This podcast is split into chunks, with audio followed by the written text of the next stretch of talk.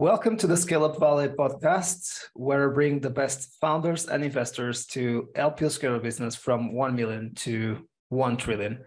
Today's guest is a very special one. His name is Robert Graham, the CEO of Pillar Health Group and the partner at SIG, Search Investment Group. Uh, it's it's our first episode about acquisition entrepreneurship, so I think that we will have a lot of fun uh, getting to know more about Robert and uh, getting to see their other options beyond just starting up a company from scratch and then scaling it. It is possible to go buy a company and scale it uh, as well, and it might be also even a better option for for some of us depending on, on where you are in terms of your entrepreneurship uh, career. But with uh, with pleasure, uh, Robert. Again, welcome to the show. Thank you for having me on, Mike. Really excited to talk to you today. And. Uh, Absolutely. Likewise, uh, I've been waiting for for this episode for for a, a, long time, not because of you, but because I was looking for uh, to it. And uh, yeah, let, let let's get to know more about you uh, to start with, uh, about your background uh, and how did you went falling in passion with with acquisition entrepreneurship. Absolutely, Mike. So um, my background, I was an engineer when I graduated from undergrad, I was an engineer and I worked for a company uh, that had me move all over the country in different engineering and operations leadership roles. And uh, really kind of decided early on that I wanted to own my own business one day. And so um, I uh, did some research on, on how to do that. And I, you know, just kind of made the decision myself that the, the best way to go about that was to learn how to buy and sell businesses before actually finding one and acquiring one. And so um, I got really lucky and I got into Harvard's MBA program and, uh, you know, went through that whole program, that MBA program where they teach entrepreneurship through acquisition, which is the whole idea of, you know, you can be an entrepreneur by not just starting companies, but also by going out and finding companies to acquire and then growing and improving them um, you know, so not starting really from zero, but starting from right. two, still getting to 10, right? Um, but, um, and so that's taught a lot at Harvard Business School. It's taught at Stanford. It's taught at Wharton. Um, the, the top right. MBA programs all have ETA or entrepreneurship through acquisition programs. Um, I didn't actually take many of those classes. I took more of the M&A uh, focused classes um, that are more focused on like corporate M&A. But when I graduated, I had several classmates uh, who did entrepreneurship through acquisition. They actually did self-funded searches or traditional search funds and acquired small businesses. And, you know, I went to work at a private equity fund and uh, got to see all my, you know, former section mates and classmates uh, had have success doing this. And so um, I decided eventually that, um, you know, after about a year in private equity, I decided to, to go out and, and do it on my own. So I partnered with a, a business partner and, um, and uh, we searched for a year and found uh, a small group of uh, healthcare companies. It was a home health, home care, and hospice company, uh, three of them together, uh, commonly owned in Dallas, Fort Worth, Texas. And so we ended up acquiring back in 2019 and that's that's really how it all started. Um, I, you know, always wanted to, to be a small business owner, and, and I went down this path and did a small leverage buyout to to start, you know, down the path. Yeah. So a lot of new concepts for the ones who are not familiar with acquisition entrepreneurship, kind of the search funds, the traditional uh, um, approach, or the self-funded uh, search uh, approach. But don't worry, we will get there and we'll explain this in with a little bit more of the detail a little bit later on. But typically, yeah.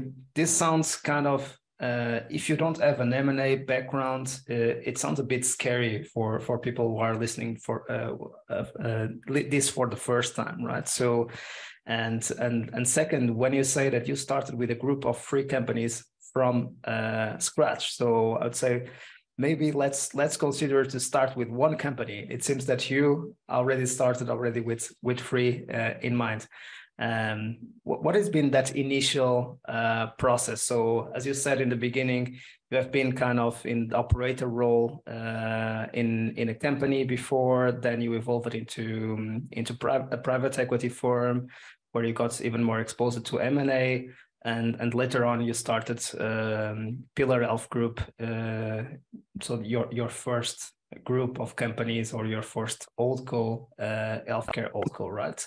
So how has been this the, the initial spark, the initial movement uh, after the um, and and and how has been the the search during the initial twelve months that you said it last?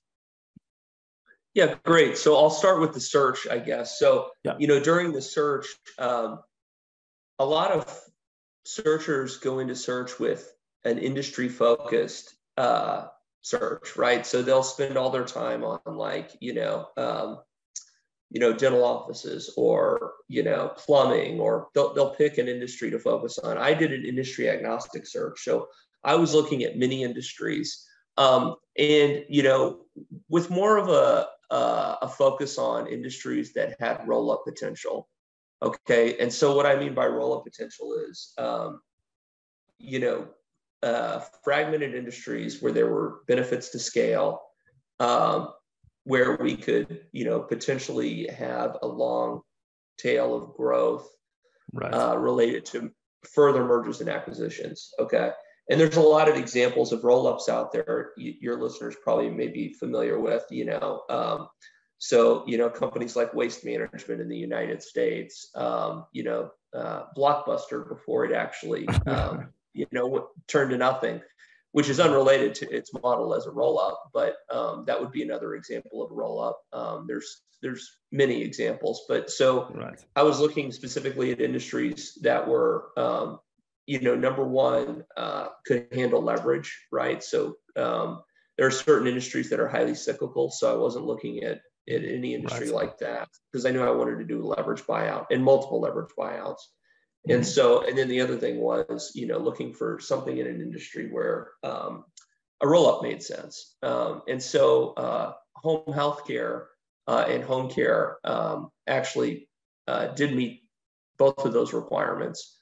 Um, and so, um, it, but I looked in, in other places as well. And it just so happened that these three companies were commonly owned uh, by one owner. And so we went to him and made him an offer and we're able to start with three. Uh, but they were, you know, three small companies. It, you know, it, and it, if they weren't commonly owned, it would have been much more difficult to start off with three. Uh, and so, uh, and so after we we did that initial acquisition, uh, we waited. I think it was about a year and a half, two years and then we made another acquisition in Oklahoma. Um, and then we made uh, an additional acquisition in Arizona uh, about six months after that. And then our final acquisition was in November of last year, so seven months ago. And um, and so total now it's six acquisitions. Um, and when we started uh, Pillar Health Group, um, just to give you some idea of the financials behind all this. So right. the initial three company group that we bought was pretty small. It was six million of revenue and 1.3 million of EBITDA. Um, and we ended 22 uh, at 10 million of EBITDA and excuse yeah 10 million of EBITDA and 40 million of revenue. So it's been significant Impressive. organic and M&A growth. Um, it's been a mix of the two, but um, you know, so so it's um, we're very happy with the growth we've had over the last you know call it three years. Yeah. So, so that's why you almost started with 1.3 million uh, EBITDA, you were able over. Uh, so you started in 2018. So in five years, you you were able to get to uh, 10 million uh, EBITDA, right? So which is uh, quite impressive. Yeah, it's uh, it's been a lot of work, and uh, it's you know a mix of organic and M and A. But um, the industry, yeah. um, the home health industry in particular, which is the one we picked, um, was a really good fit for this type of strategy. Um, so we were able to acquire providers at you know reasonable multiples, and um, you know, and then basically bring expertise right. that we've already built up into each business and uh, and grow it further. So, um, yeah, it was. Um, and I'll say also, we were just kind of lucky because the the home health industry did relatively well through the pandemic. So, and that was just you know really by chance. Um, so we were very lucky in that respect because many other areas of the economy obviously didn't do as well, and um, especially if you're if you've done a leverage buyout, you know that that can be a really uh, that can be a really dangerous uh, kind of a situation for someone who's um, acquiring companies with debt. Um, but luckily, you know, we picked an industry that was non-cyclical and also pandemic resistant. Right. For the ones so. who are less familiar with the leverage buyouts, Robert, can can you just um, walk us through uh, what it means in in simple terms? So I'll give you an example deal, Mike. So like uh, I'll give you an ex- uh, like the uh, average SIG deal, which is the advisory firm I'm part of, where we we'll help talk about entrepreneurs yeah. buy companies. So the our average deal is, um, you know, like I, I think our average is 2.4 million of EBITDA, and it's about a four times purchase multiple. So I'm just going to use round numbers. Let's just say two and a half yeah. million of EBITDA, four times multiple, so a 10 million dollar deal. Okay. Yeah. Um, so the purchase price would be 10 million in this example. Right. And the way we would fund that is we would go, um, we we'd utilize a series of capital sources because you know you got to come up with 10 million dollars to buy this company. Right. If you're going to buy out 100 percent of it, right? And so we would start with debt, and usually on a company like that, we're going to use like um, a, a, couple of forms of debt. So in this example, we might use um, 5 million of SBA debt, and then we could probably get another million of commercial debt in there. So that's 6 million of senior debt, commercial and SBA. Uh, and then we might be able to go out and get a, um, a seller note from the seller. So let's call that another 20% of the, the structure. So the, the seller would actually loan us money to buy their own company. It's very common in small business acquisitions. Um, and then we've got a $2 million gap left. Well, we would go raise that from investors. And so um, what you end up getting is a company that has, you know, $8 million of debt and $2 million of equity put in to acquire this company, which is pretty attractive because you're only putting in $2 million of equity and you're buying a company with two and a half million of EBITDA, right? That's, so two and a half million of earnings and you only had to put in two million of, of equity. That's that's pretty interesting right? And um, and that's what that's what all of our deals kind of look like you know? They're pretty highly levered um, and that all being said we we put debt in place that's a conservative level of debt right? So when you think about um, how much debt can a company handle i mean one key thing you think about is debt service coverage right? So like mm-hmm how how many how much earnings do I have right. for for the amount of debt payments I need to make, right? Mm-hmm. And you want the the earnings to be significantly higher, or the the cash flow that's a, it's really not earnings, it's the cash flow that's available to pay right for pay the debt payments. You want that to be considerably higher than what the debt payments are, so that even if the company you know shrinks or goes through a difficult time, you'll still be able to make your debt payments. Um, and then there's there's other things you can do as well, right? So you can get a revolving credit line um, so that you can have extra cash. It's like a big credit card that the company has, mm-hmm. and if things don't go well, you can use that to temporarily fund yourself. Uh, you can also put cash on the balance sheet. So we always put some extra cash on the balance sheet when we acquire these companies, and all those things um, can help uh, reduce risk uh, when you do a leverage buyout. But uh, that's what a typical structure looks like for us. And it allows the investors to have a significantly higher return than if you just funded the deal with 100% equity. Because remember the example I just gave, we only had to put yep. in 2 million of, of equity for a 10 million purchase price company with two and a half million of, of earnings.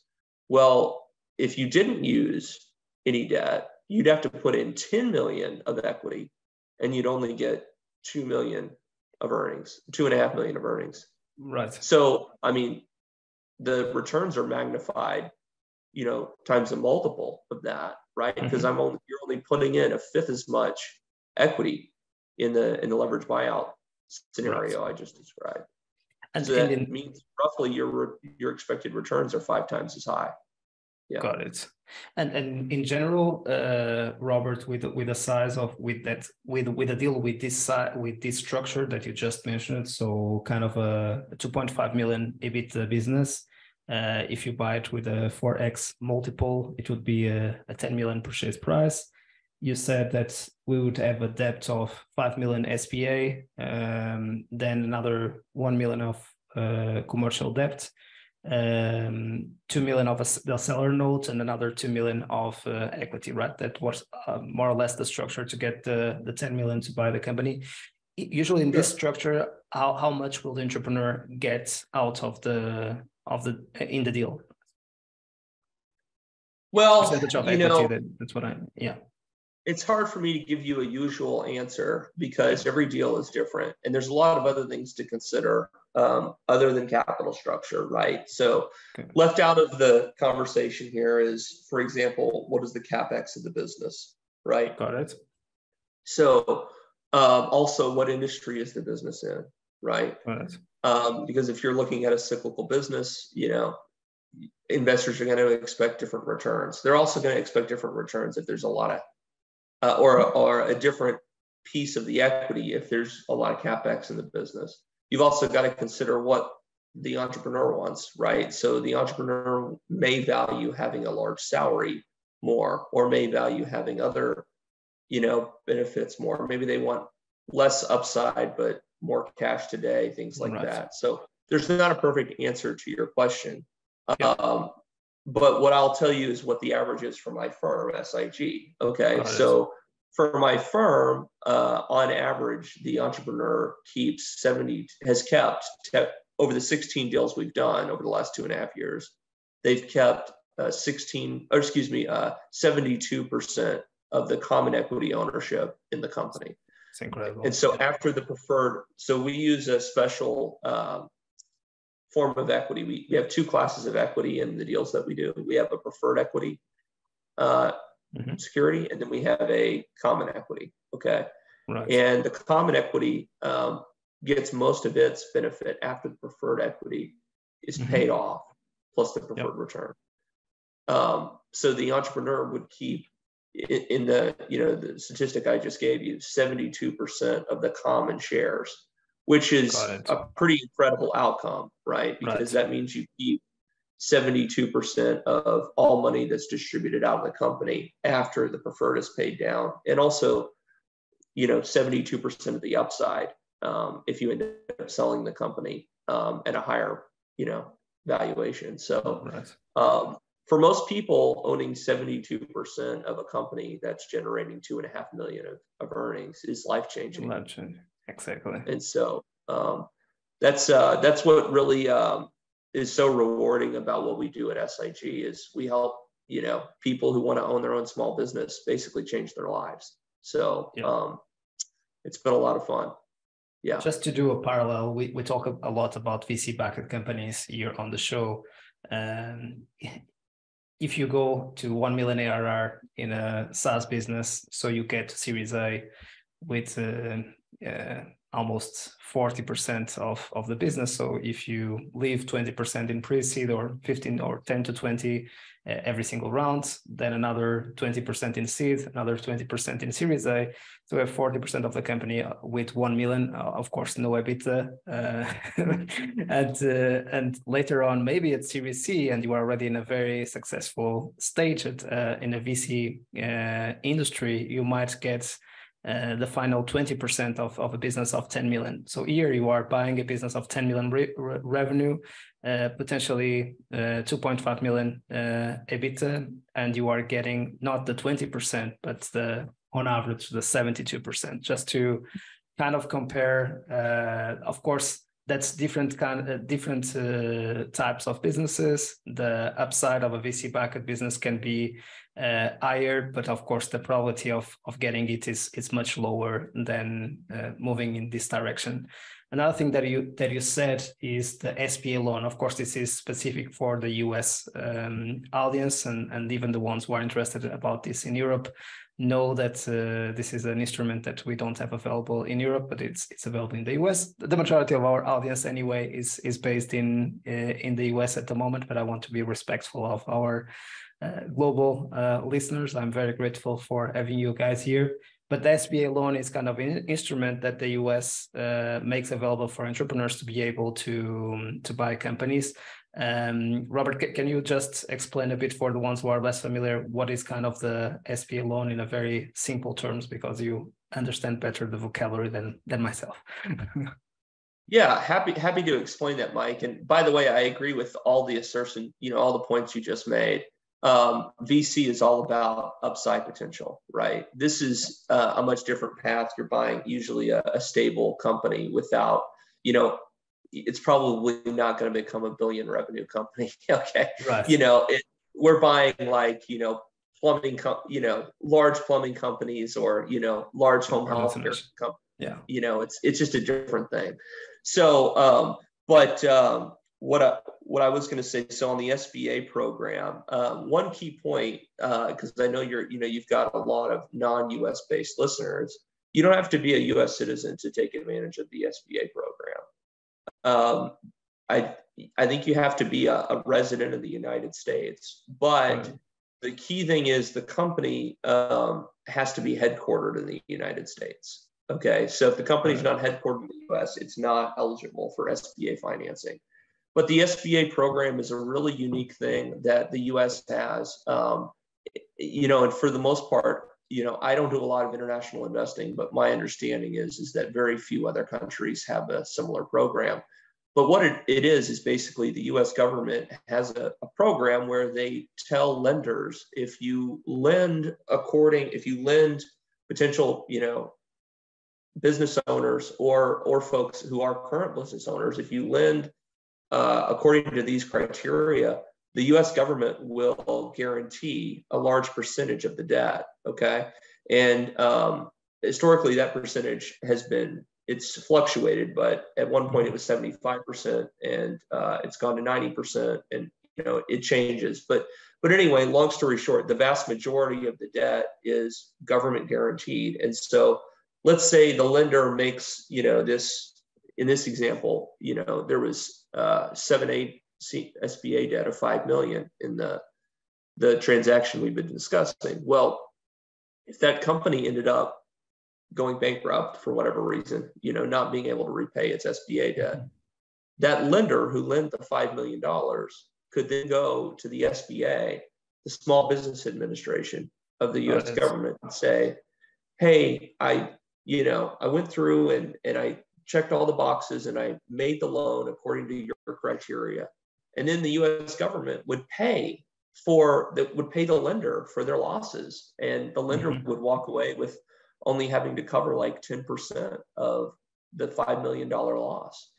So that really encourages um, the lenders to, um, you know, provide these loans um, because their their losses are capped uh, to a very small portion of what you know of, of the total loan that's made it's an incredible program. And, um, you know, some of the pieces of the SBA loan that the SBA loan program that are so attractive to entrepreneurs is you can get up to um, 90% leverage historically, um, and then even 95% if you use a seller note on full standby, so with no payments.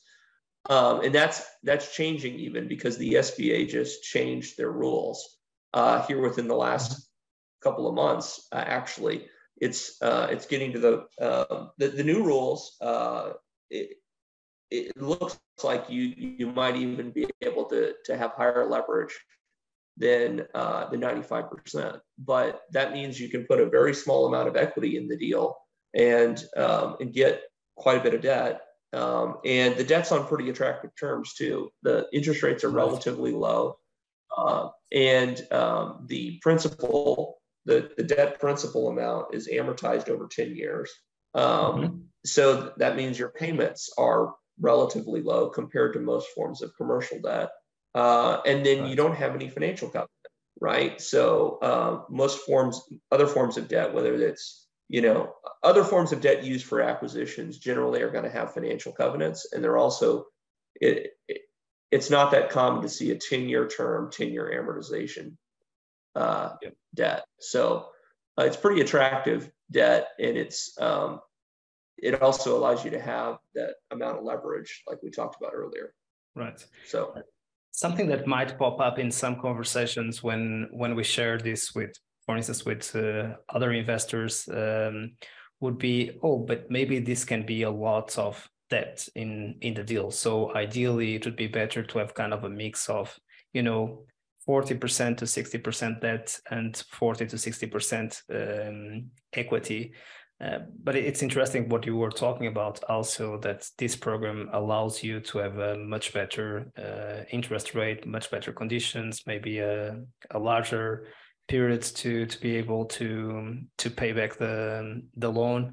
Uh, what would be your position on that for the ones who are worried about having too much debt uh, in in the deal?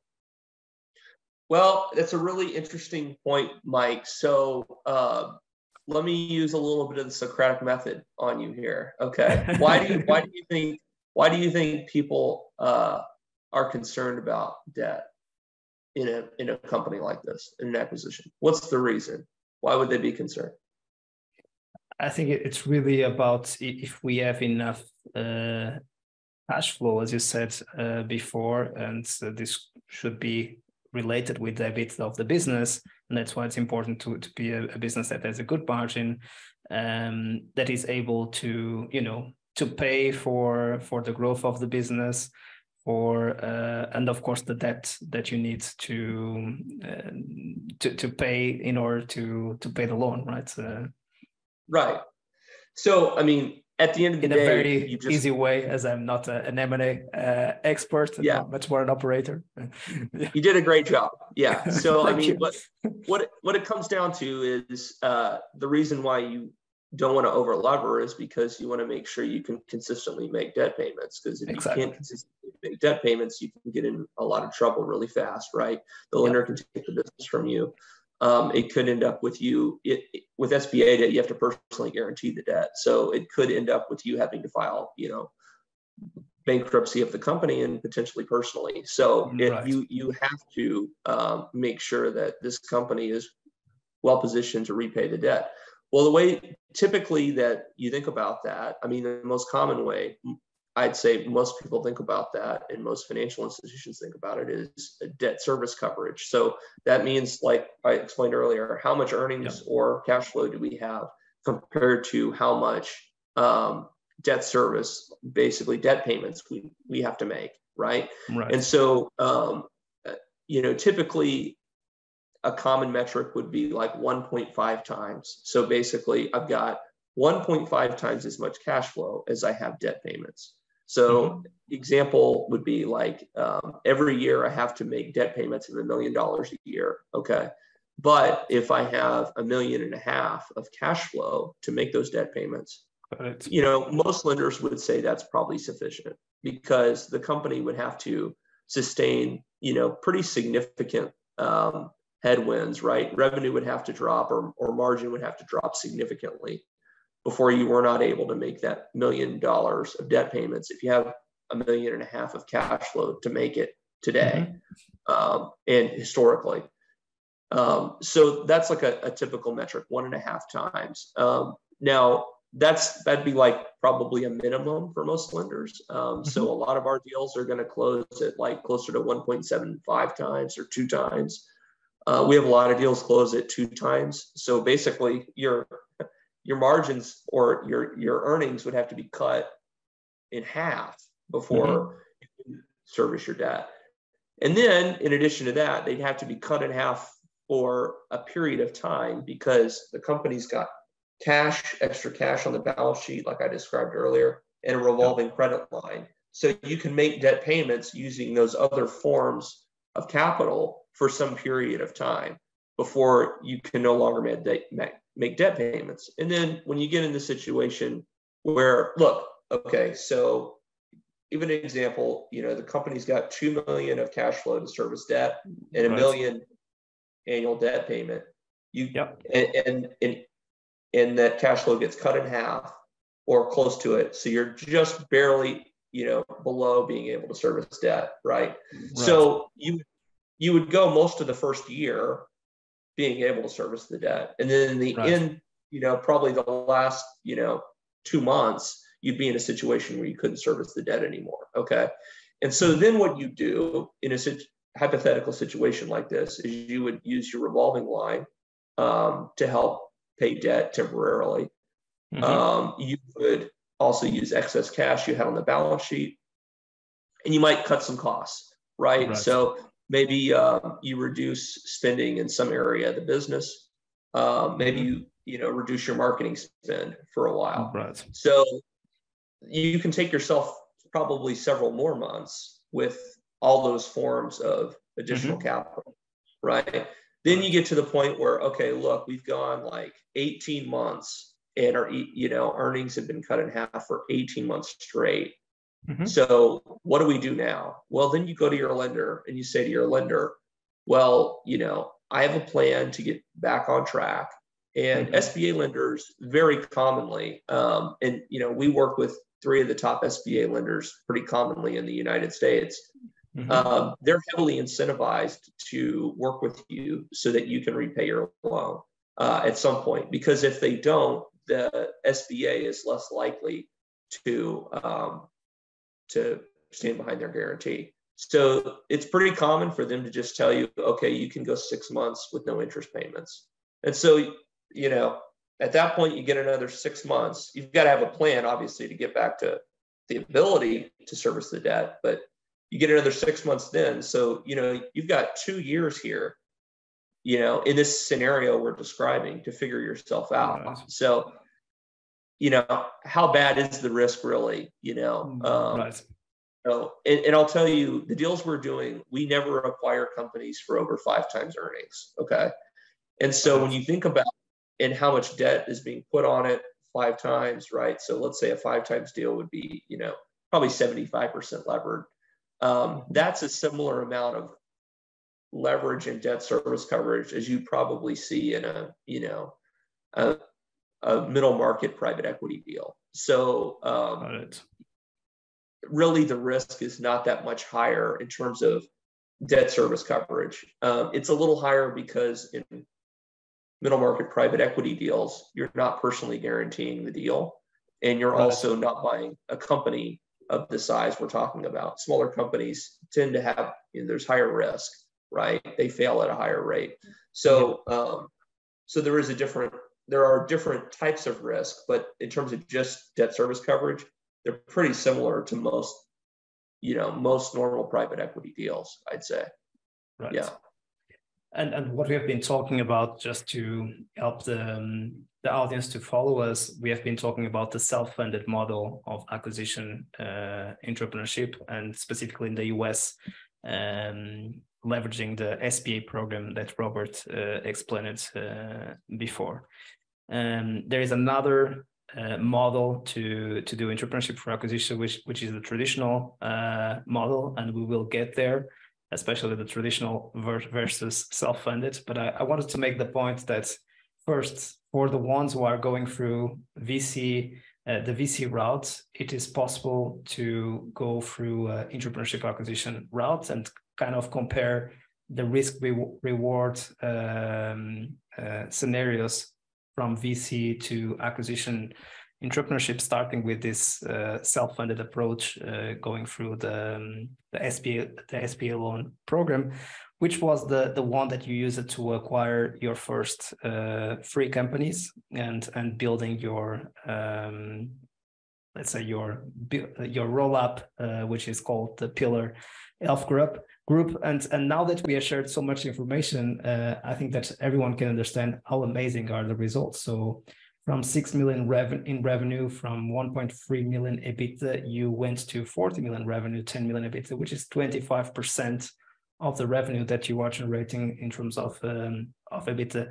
How, has been this process of uh, acquiring the first free and then adding another free to to the mix, Robert. So just for for for people to have a flavor about how has been the process uh, after the. Um, so we know that going through the, the search is already something that that's not an easy uh, exercise. Uh, but we we could do an entire episode just about that and also just about the the, the acquisition pro- process and then just about creating the the roll up model but what can you share about the the process of you know building your uh, your holdco in in the healthcare uh, sector sure so i'll say one thing, Mike. I, I do have business partners. So, you know, it's not just me. I've got uh, four business partners yeah. in, in the deal. And, um, and then I have minority partners as well. Um, so that's something to, to keep in mind. Um, what I'll tell you though is once you first acquire in an industry, if you're doing a model like mine, and our model, I would say, is more like a roll up and less like a hold co, because um, the businesses are all very related right? They're right. Not not all of them are in perfectly the same subsector of the industry, but they're in very similar uh, and in complementary service lines. Um, and so, so uh, one thing about it is that when you first acquire in an industry, you're really well positioned to do other acquisitions in the industry, much so more so than if you just came in you know, from the outside and didn't have any experience in the industry or any other, you know, holdings or companies in the industry. Once you've got a foothold, you when you're talking, I'll just give you some examples.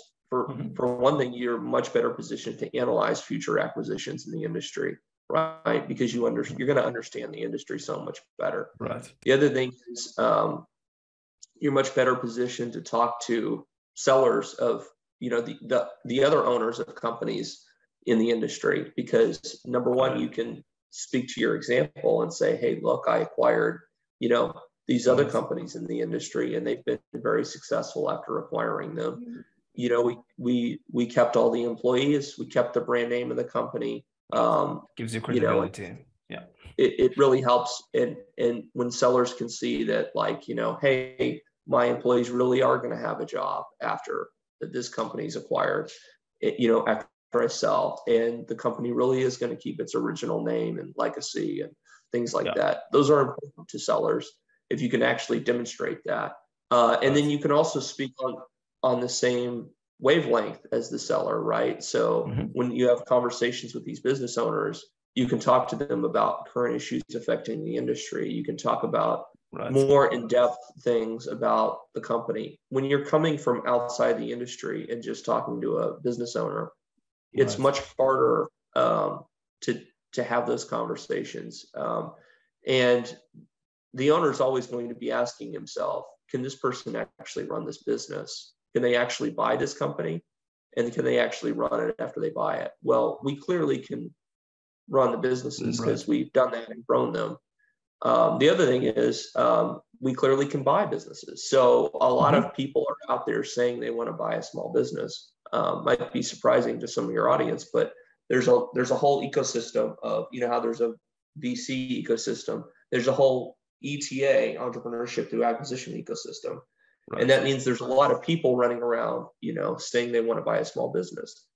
Mm-hmm. Well, a lot of those people are not qualified to do that, right? They shouldn't you know they're calling business owners and they have no way to come up with the capital to actually buy the company right um, so um, or or you know they're presenting themselves in ways that are you know not exactly accurate and so business owners obviously you know mm-hmm. they they don't know what to believe right they don't they don't know if you're for real and if you can come up with the capital actually buy their company and the intermediaries the business brokers and investment banks don't either so if you have a proven track record to show, look, we've you know we've acquired multiple companies, um, then they know, well, this person can come up with the capital. This person can actually make this work. Right. So um, that's made our ability to grow through acquisition so much better.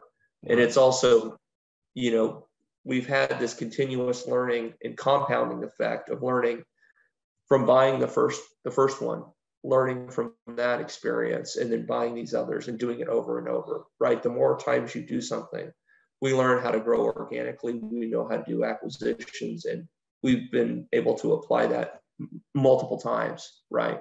So um, it becomes, you know, have you ever heard the uh, saying making your first million is the hardest? Yeah, um, absolutely. A lot of like entrepreneurial people will say say that saying. Making your um, first acquisition. making your first acquisition is the hardest too. Once you make your first acquisition, it's much easier from from there. Generally speaking, that's uh, I think most people who do this have that takeaway. Right. So, yeah. Because maybe I was really making the point that you you bought you bought three uh, companies in the beginning, but it was really you bought one company that adds three companies, right? So uh, it was not kind of you know going through three different processes, buying three different companies at, at the same time. This would be almost a recipe for uh, for failure for any new person that is starting to to on this world to to buy their first company. Well, so they were three separate companies. It's just that they were commonly owned, right? So okay. it was three separate transactions, but they were commonly owned. Same... So we were able okay. to coordinate that very easily. Now, if you had three separate companies owned by three separate people, that would be very difficult to pull right. off because you'd have different timing of the different transactions and you know just having three close at once is very difficult because um, it a lot of the companies that you look at to acquire in this space don't end up being acquired. There's right. um, there's a lot of there's a lot of transactions that get started that don't end up closing.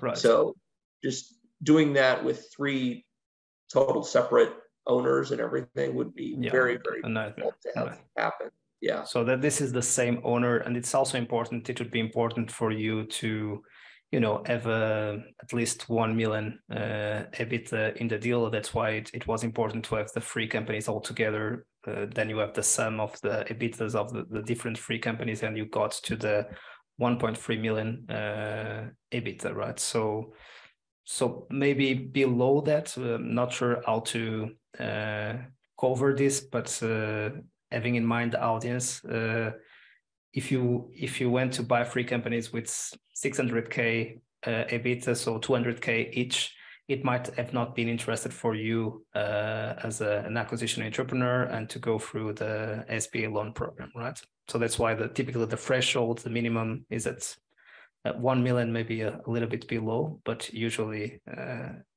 is there, right?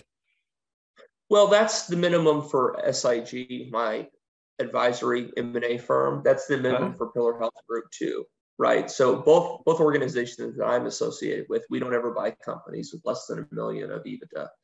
But that being said, people buy companies with less than a million of EBITDA using the SBA program okay. pretty often. Yeah.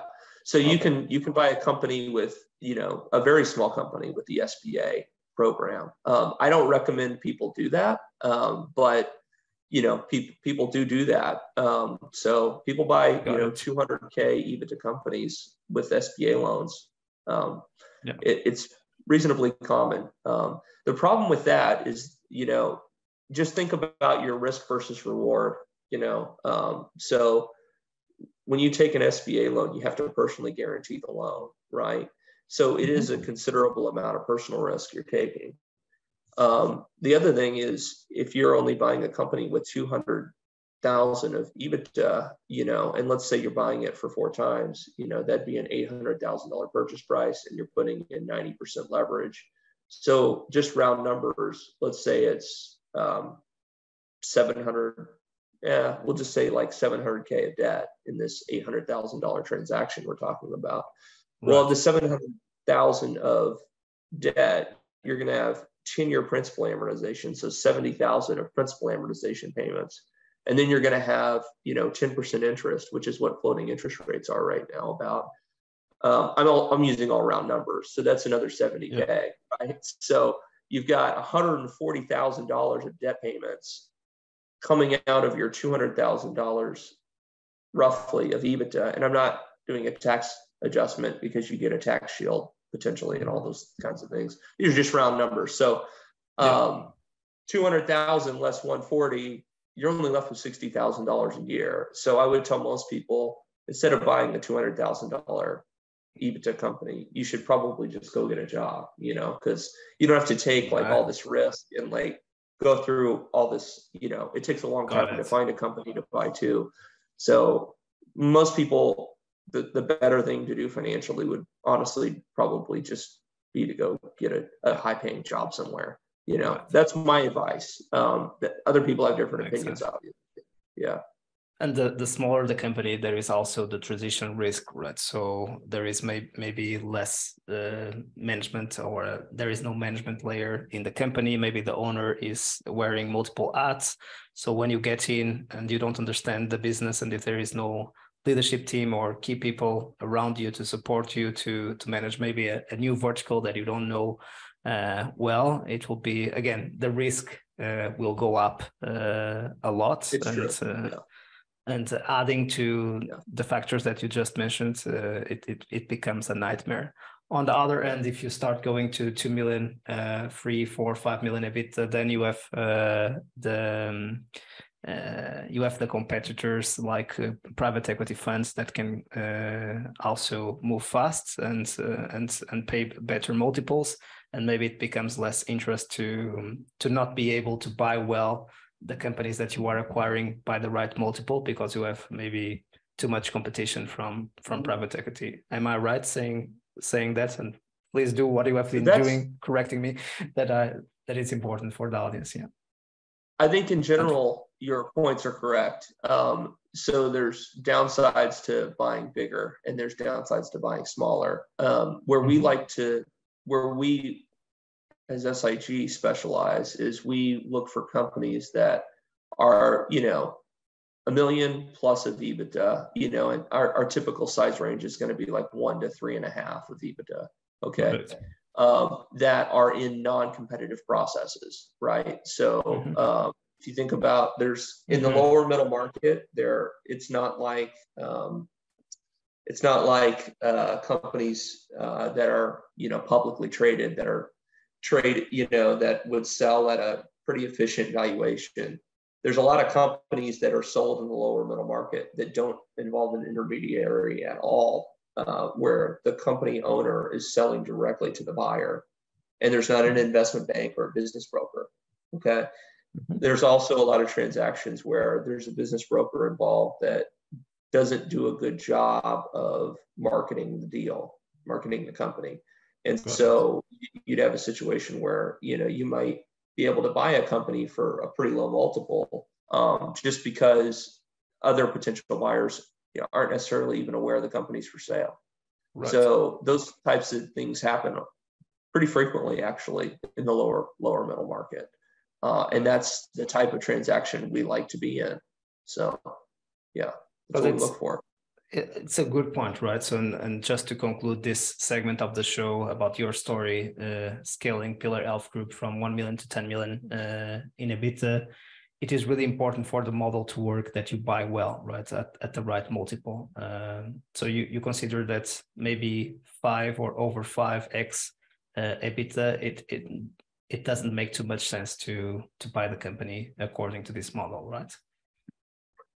Um, well, that's on the self-funded side okay um, for the self-funded model to work where you end up with majority ownership and control of the company which is what yeah. our searchers do at sig to end up with 72% ownership it's very difficult to do that if you pay more than five times okay because the leverage and the equity injection just don't work out mathematically you don't have enough debt service coverage okay and so um, but traditional searchers buy companies for more than five times EBITDA frequently.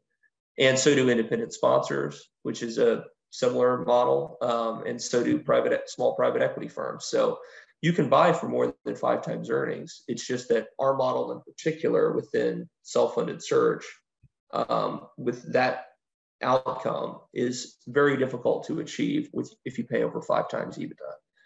Does that make sense?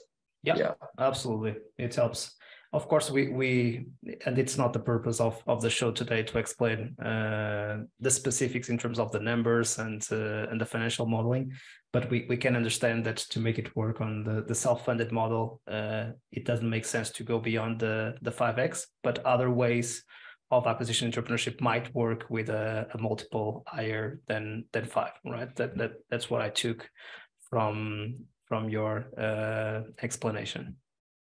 Yeah, and I, I do want to caveat all this, Mike. And these are very generalized statements. Okay, right. so like it, in the self-funded model, in general, even, right? In general, yeah. So even in the self-funded model, it could make sense to pay more than five times. Let's say you found some asset that you know normally trades at ten times, right? And you, mm-hmm. for some reason, were able to buy it at six times. Well, okay, there's an argument to to to say maybe software, for instance. Yeah. But Right. So um, I think that's not most deals on the self-funded side, but there there's um, there's uh, exceptions to everything that we're talking about here. Important sure to say. Agree. Yeah.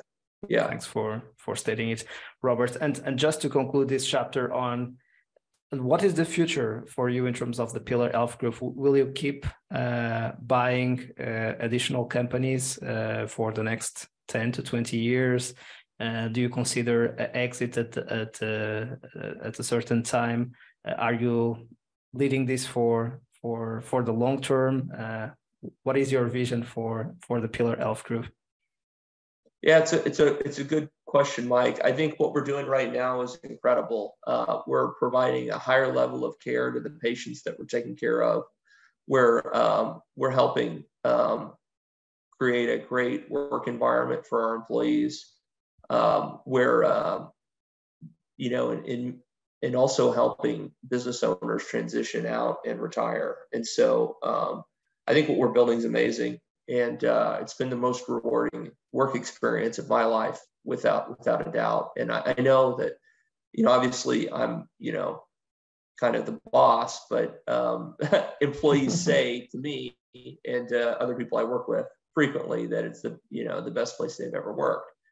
And so that's just it's awesome to hear, right? And I, I love what I'm doing right now. So you know, um, we'll have to see what the, the future plans are. But right now, with you know, I think everyone, the investors are happy, my business partners are happy, I'm happy, our employees seem to be very happy. So um, I think we'll continue doing what we're doing and hopefully taking care of you know more and more patients uh, and providing higher and higher quality care uh, to those patients. So um, yeah, we'll, we'll just have to see, you know, what's next. Yeah. Got it. So you, it, it is important that it's not all about just acquisitions and uh, the financial reward is a consequence of the vision of the company and of the service that you do right? So it's important that at the end of the day sometimes we start using this m&a jargon but it's the same that we do in startups. So there is a purpose behind what we are doing. There is a vision.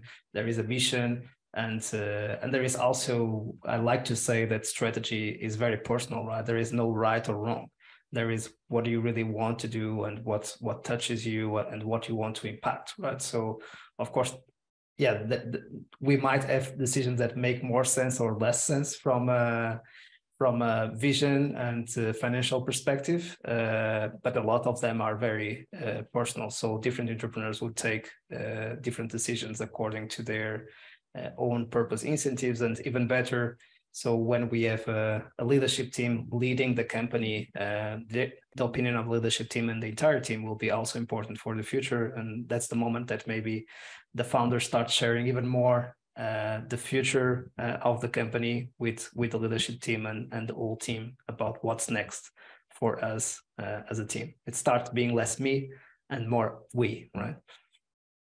Absolutely.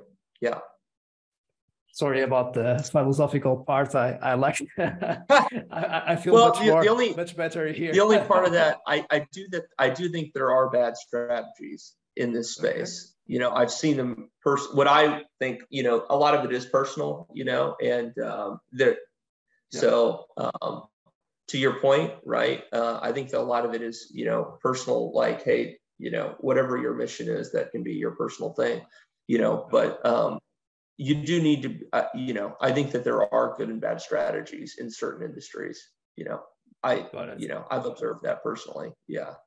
So thanks for for challenging me, uh, challenging me on, on, that. I, I really love everything uh, else. I agree with. Yeah, except yeah. that part. it's it's stated on on the on the episode. We can have just one episode about that topic, and, and it'd be great to debate about the different arguments on that, and and also to change my mind. Always always and uh, so let, let's move to so the first chapter has been started in 2018 uh, and and you keep leading uh, Pillar Health Group. And in 2020 you decided to uh, found a search uh, investment group uh, sig uh, as, as you and let me know why did you let us know why why did you decide to start SIG with with what purpose? You have already introduced it a bit uh, SIG during the our conversation but uh, yeah, yeah. Let us know a little bit more about SIG and, and your vision with SIG absolutely. Yeah thanks Mike. Um, so when I did my first you know acquisition or acquisitions um, you know, I uh, I had had a, a, a, strong operational background. I had led business units before, and uh, but I had never bought a small company before. And um, what we realized, I think my business partner and I, in going through that, and our third business partner also um, in SIG, um, what we realized was that there were a lot of people um, who were tired of working in corporate America um, who had great leadership experience um, and who could be very successful owning their own small business, but had never bought a small business before. Right. And um, and so we created SIG to help people like we were, um, people who had, you know, operational experience and potential uh, actually go out and buy a small business. That's where we help, right? The M&A expertise. And so we help you know, entrepreneurs uh, find uh, target companies, submit offers on those target companies. Um, once an offer is accepted, we help them get through due diligence. Um, so, you know, the quality of earnings, so the financial diligence, the operational diligence, the legal diligence, all of that. We help with all those different areas. Um, you know, we've got an M&A attorney and a forensic accounting firm that we work with on pretty much every deal we do and uh, and then we help them raise equity. So we help them find the right debt partner, uh, the right lender, and we also help them find uh, equity. And we invest in the deals ourselves directly um, on the equity side, and then we also have a network of investors that we work with on all of our deals, and we uh, uh, we raise the, the remaining equity through those those investors. And so we, you know, all the way up to closing, we help um, the entrepreneurs get from the day they decide they want to buy a business all the way up to, to actually acquiring it. We started SIG two and a half years ago, roughly, and um, th- that was the whole purpose of it uh, to help you know people who wanted to own their own small business do it. And we've helped 16 uh, acquire companies uh, since we started, and you know, like I mentioned earlier, on average, companies with EBITDA of 2.4 million uh, a purchase price of about pretty close to four times EBITDA. And, uh, and on average, they've kept 72% of the common equity ownership of the acquisition. So um, we're, we're really proud of those results and um, feel like we've, you know, helped 16 people, you know, pretty much change their lives. So um, that's what we uh, started out to do. And, and so far we've had a lot of fun and uh, success doing it. So it's yeah. really an amazing story, and it's, it's incredible. 16 acquisitions in uh, two years uh, and a half. So uh, everyone who is going through search or has been through search and is now operating their company know that usually uh, searchers go through the process over at least 12 to and, and a lot of times 24, even in some cases 30 months. And uh, so in in almost 30 months the same you you you help it to acquire 16 companies. So just to put in perspective uh, how amazing it is because for the ones who don't have benchmarks that this might be good or bad but but but for for the ones who know it uh, it is uh, really really um, impressive and and i love the mission and and the vision behind what, what you guys are doing. And of course thanks for saying that. you support yeah. the the self-funded uh, model, right, Robert? And in terms of what what is the compensation or what and we understood the value position for the um, for the entrepreneur, right? So for instance, in my case, I'm I'm I'm super strong as uh, I, I believe at least people pay me for for that as a as an operator and and advisor. But uh, I admit in public that I'm not the the best person in in M and A. So uh, it would be a good fit to have someone to support me in the M and A side, even just to tackle the fears, right? To not go through the through it for the first time, and to, would be also it would not make sense. Uh, to not go alone through the, the um, through it uh, for the first time because then I will be in a bit, much better position if I have the right people uh, around me. So what would be kind of the compensation that I would need to pay to SIG to to be able to to work with with SIG or what would be the criteria that I need to have also for for being able to work with you guys? Yeah, absolutely. I'll start with uh, that the criteria piece, uh, Mike. So we uh, we look for folks um, who have a strong operational background, just like what you were speaking to. Um, someone who we're confident once they buy a small business, they're going to be successful at running it, growing it. Um, and so, um, you know, probably 60% of the people we work with have MBAs. Um, and the other 40% have strong operational or corporate, you know, some type of corporate experience. Um, and so um, th- that's that's typically what the backgrounds look like. Uh, we really like working with people who have previously been in leadership positions, um, because generally speaking, if you're buying a small business with a million of EBITDA or more, you're going to have to lead people. Um, and, and all the companies we buy, you know, we're not buying companies where the owner is the sole employee. Um, and, and, wouldn't that's extremely high risk, by the way, generally. so uh, we wouldn't usually recommend people buy, you know, companies that revolve around the owner because the owner's at some point probably going to be stepping out of the business.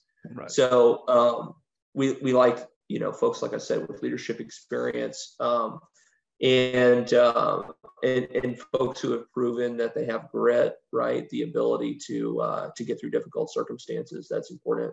Uh, and we have uh, prospective entrepreneurs take a personality test called uh, predictive index, which looks at your personality from like a work environment perspective. And you know, one of the things it measures is really how entrepreneurial you are uh, as a person, right? And so um, a lot of venture capital firms and private equity firms use a similar uh, tool. They use either predictive index or like culture index or something similar to that to see how well suited the um, the prospective CEO or uh, prospective mm-hmm. entrepreneur or um, yeah. you know it is for for uh, what they're about to embark on.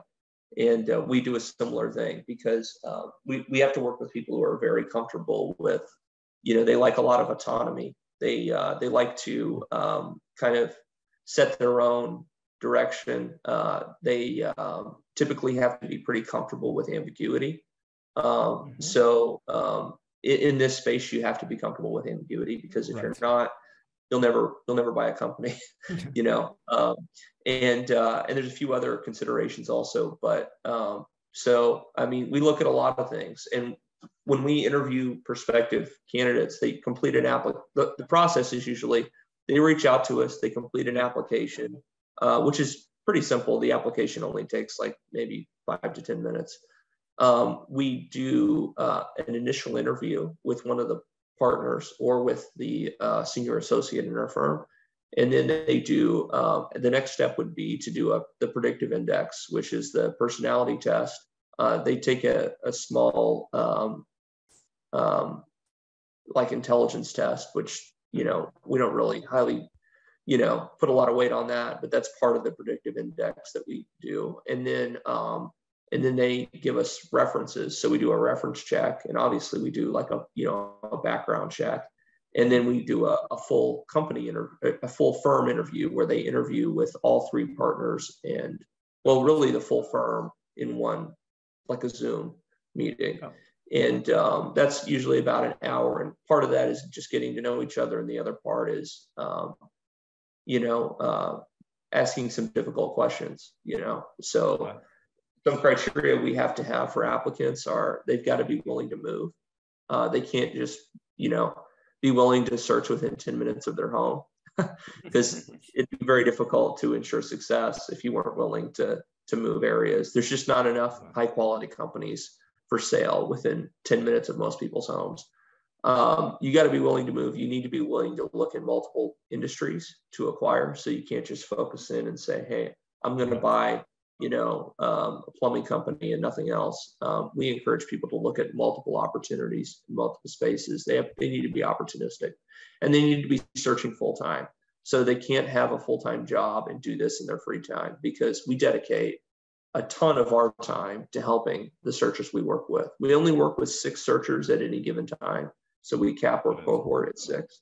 And that allows each partner only two searchers per partner because there's only three partners. So we're able to spend plenty of time with the searchers that we work with uh, to help them, you know, potentially, you know, multiple times a day. When deals, you know, start to heat up and, and move along, we're on the phone or communicating via email or even in person flying out to you know looking at targets you know it can be you know quite a bit of, of uh, a high touch uh, type of support so um, we're very selective because of that because we have to be careful about how we use our time um, right. we're not like some so some of the like traditional search investors for example they'll have you know you know 20 30 investor uh, searchers that they're investing in at any given time. We're, you know, we have to spend a lot of time with the searchers that we work with, and so we have to limit the amount of searchers we work with, and we have to be very careful about um, how we spend our time. So that's why we have a process like that. But after going through all that process, we would um, make the searcher an offer to come on board uh, as an SIG searcher and uh, and then we kick off their search with them and help them start reaching out to intermediaries and help them start you know reaching out to business owners and and start sourcing deals so that's what the the whole process and criteria looks like right and and in terms of the offer that that you give to the sig searcher is is this uh, typically uh, you know a regular compensation uh, or I'm not, not sure how to call it compensation package because it's yeah. a partnership. Uh, package, Great question. Right? Uh, yeah. Uh, so it is made. Uh, how does that it's, work? It's yeah. It's um it's kind of tailor made. It depends on what program the searcher chooses, and it depends on what deal they end up getting. So um, we have three programs. Uh, the first program is one where um, the searcher um, would come on board with us and they would fund their own cost of living. They wouldn't get paid a salary. They would fund their due diligence costs. So the attorney and accounting firm I told you about, they would pay for those services themselves out of pocket.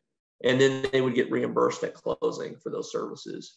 But um, point being, they've got to really pay their own way. All costs are borne by them. That's the first program we have. The second program we have is one where we will actually pay um, the searcher a salary. It's very small. Um, so historically, it's been two or three thousand dollars a month, but it's just enough to help pay rent, you know, or some basic living expenses, and allow them to search for a longer period comfortably.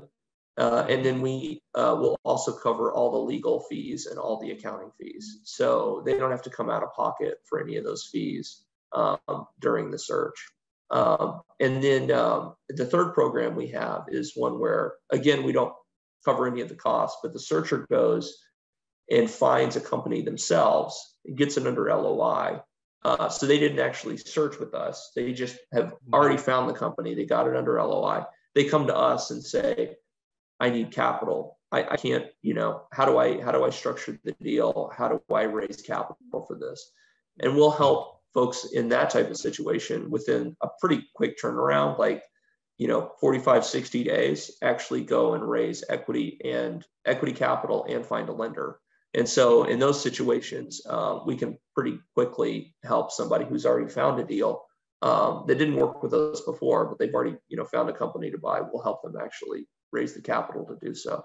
And um, depending on what program they choose and and also what company they end up buying you know the terms uh, look different to working with us. Um, but i'll say in general right. you know we view ourselves more as partners than we do as like a, a service provider like a you know like an attorney or a um, or a QoE right. provider you know or a, an accountant um, because we're really with the searcher uh, all the way through it and um, and uh, you know so that's uh, I think an important distinction. And we're with the searcher afterwards too. Um, so we um, we sit on boards of a lot of the companies that we help acquire. We don't have to mm-hmm. sit on the board. Sometimes there's better people to be on the board than us uh, because maybe they have you know direct industry experience, for example. Um, but um, you know, so that's kind of our model.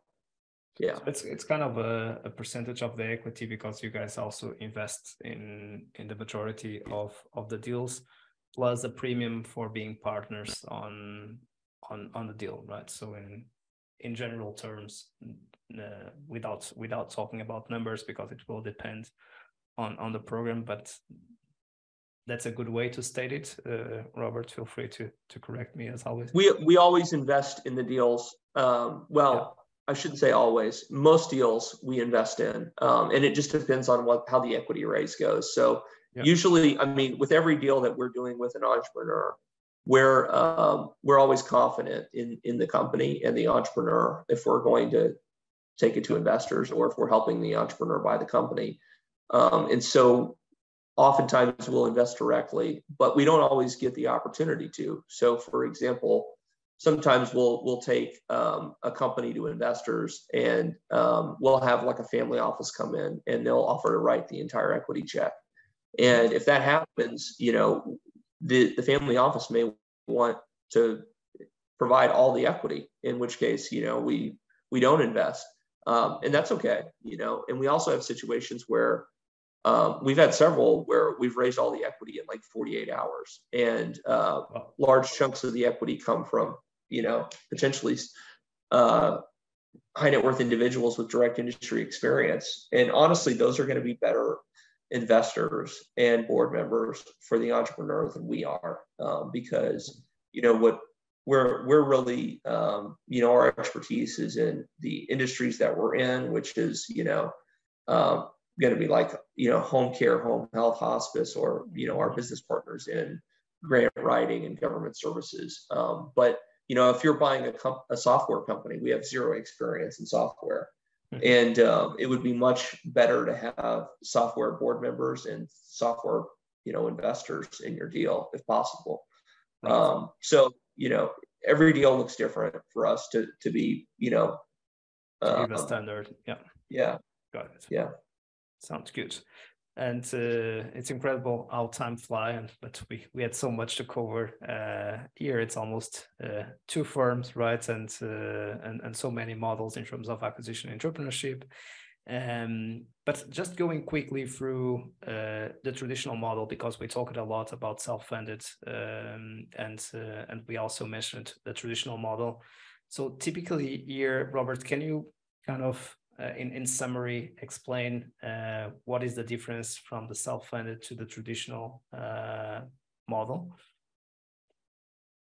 Uh, so the uh, I'd say you know the big difference is going to be on the on the traditional model. You're usually raising like half of on, the average is like close to half a million uh, to actually fund the search, right? So you get paid like a full salary, you know, like can be $150,000 a year. You know, I think the average is somewhere between 125, 175,000 dollars a year.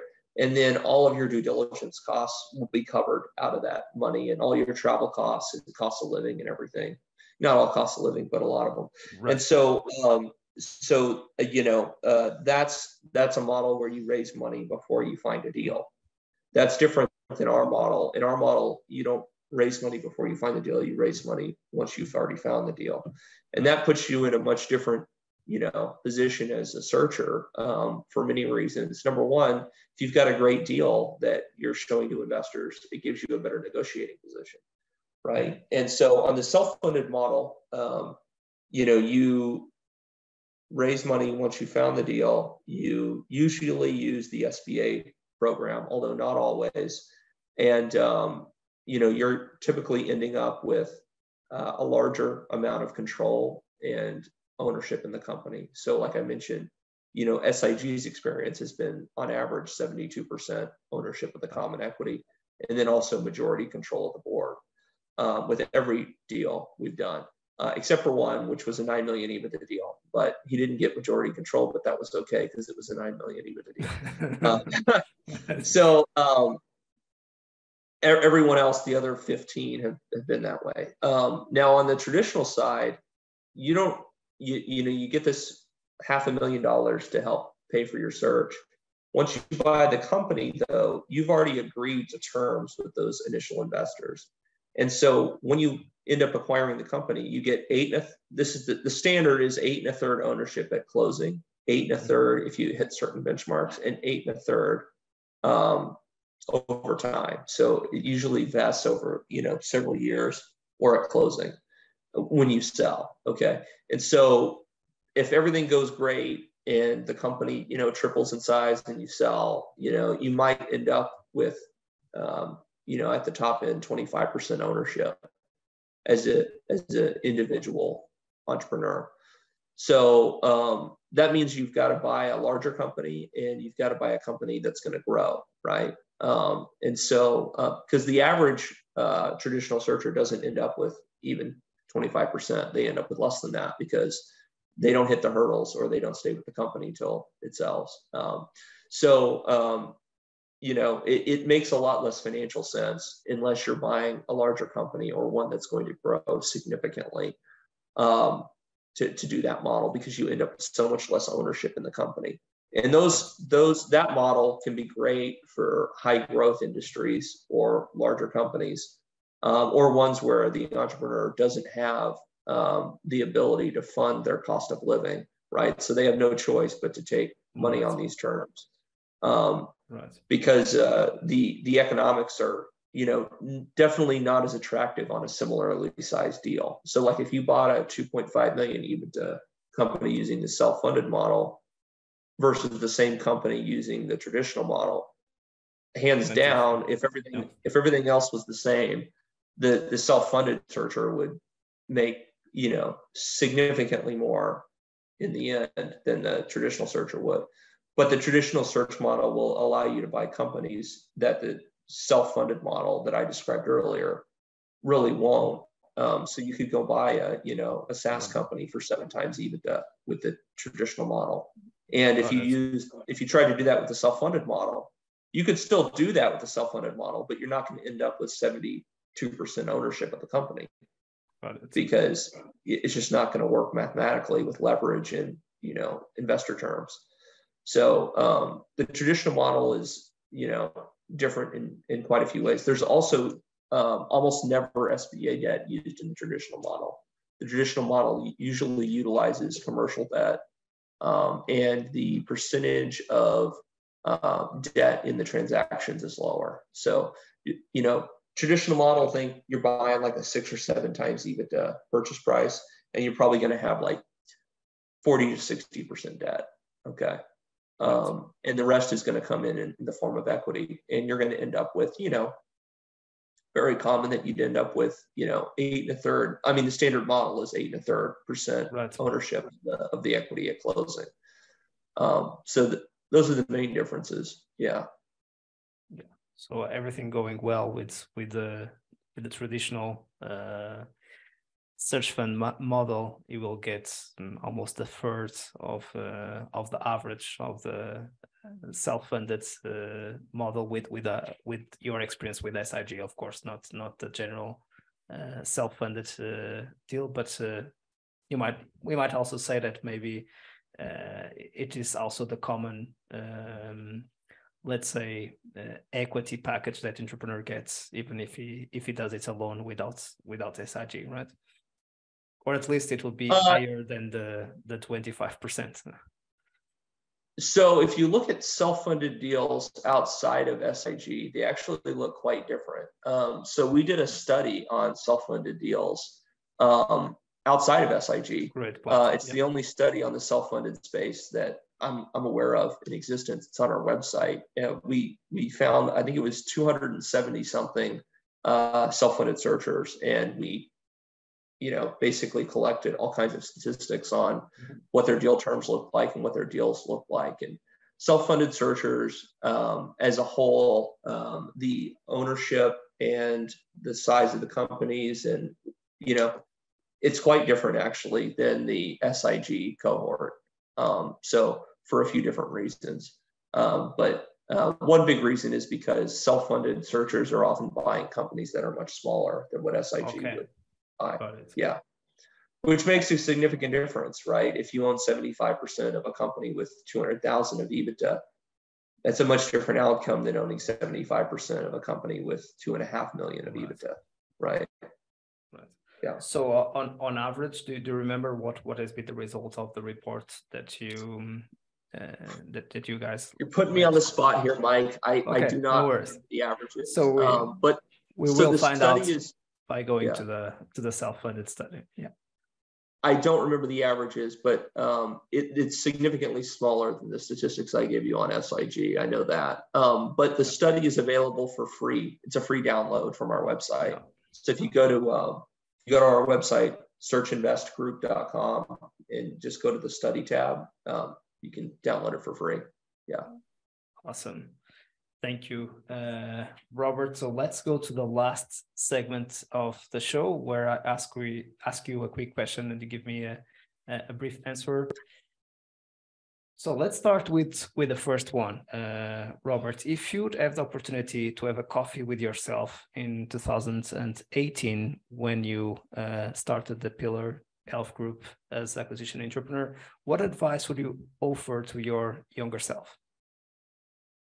So if I was, you know, giving advice to my young younger self, I think it would be um, pretty general advice, but it would be just to be open minded, um, because there are so many different models in business and just in life that you know can work, and a lot of folks like myself, you know, we grow up in a certain environment. Maybe both of your empl- your parents were employees, and it, it feels like you know getting a job with a Fortune 500 company and being an engineer is the way to go, and that's how you're going to be successful, right? Or maybe you grew up and both of your parents were small business owners, and you feel like you know the the way to be successful is owning your own small business. There's all you know, and that's like your concept of yep. you know what success is. You know, um, I think that being open minded and exploring multiple avenues and um, trying to not let your personal bias factor in because all of us have personal biases, right? It, it's it's nature, right? It's yeah. you know you're you're going to be biased to the environment you're born in. Um, trying to push yourself to be uncomfortable constantly and to be open-minded and think about new ideas and new models is really important. So I think that that would be the advice I would give myself and that's a good point. So i with with this episode we wanted to give you another way for your career. Not saying that you know acquisition entrepreneurship is for you or vc uh, is for you. It's really to be able to play the devil's advocate and see. We have been discussing vc for the last 300 plus episodes. Uh, what about acquisition uh, entrepreneurship? So that's a, a new way. And i think that that's what we want to have here on the show is being able to discuss different facts, different arguments, different perspectives. So thanks for making that point, Robert. So second one, what are you the most proud of on your journey so far?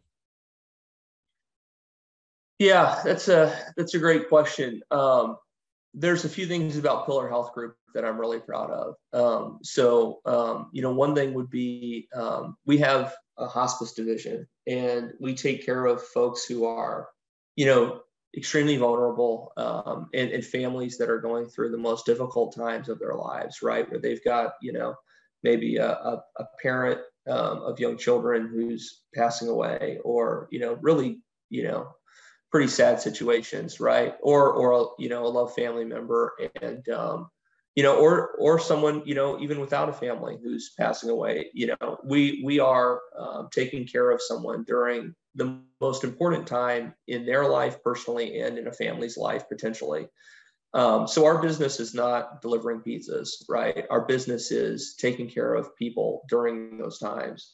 And um, I think the, the proudest moments and most rewarding ones are hearing, you know, from family members, um, whether it's hospice or in, even in our home care or home health division, when family members come to us and say, you know, you did such an amazing job taking care of my family member. Thank you. Um, you made that situation so much easier for us and our family to go through. Um, that's that's pretty incredible to hear from people. So um, yeah, that's that's probably the the most rewarding and, and proudest part of, of what I've done over the last five years for sure. Worst advice ever received, Robert? Yeah. Hmm. Good question. Uh, I don't know. That's a good question. Uh, I I got some really bad advice when I was working at as an engineer. I uh, I had a senior executive told me told me I should um, go get a um, I, I, it was some some like um, local um, uh, it was it was either an online MBA program or a local MBA, and I'm so glad I didn't do that. Um, to be honest with you, because you know, MBAs are kind of like law degrees these days. You know, a lot of people have those degrees. I'm going to be really opinionated here, Mike. You know, a lot of, you know, unless you have like a, there's a, there's a lot of MBAs, you know, that don't do much for your career, honestly. And there's a lot of law degrees and a lot of other degrees that don't do much for your career. So if you are going to go down that path and, you know, let me say you can be very successful without a master's degree period, yeah. right? And a lot of people are successful without them. But if you're going to go down that route and you're going to spend that kind of money, you should make sure that it's a program that is one that is going to pay, is going to have a return for you personally, right?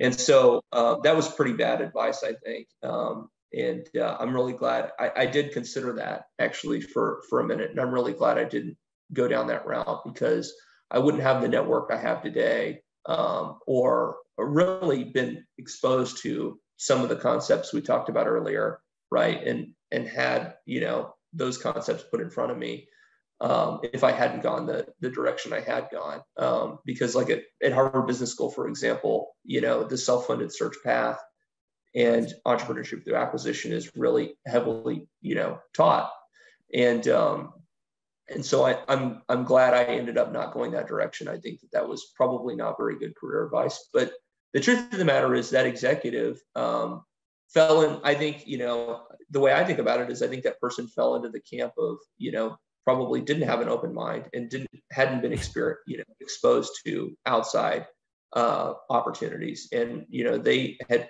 themselves I think gotten you know an MBA like that.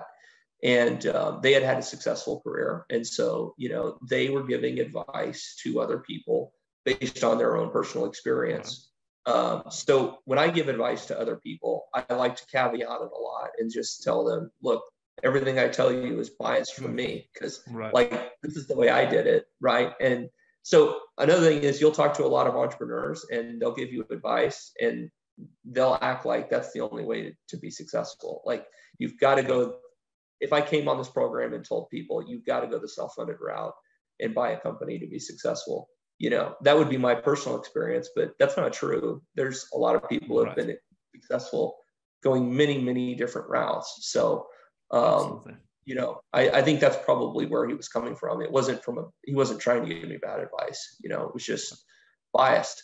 Yeah. Advice. Yeah. And uninformed. So and now the resources, your favorite book, business or non-business, you decide. So, um, man, I'm, I'm actually blanking on the name of it. Um, uh, oh, it's called Everybody Wins. It's it's probably not my favorite book, but it's the book I finished last, and it's a yeah. really neat book about the guy who founded my private equity firm that I worked at after school.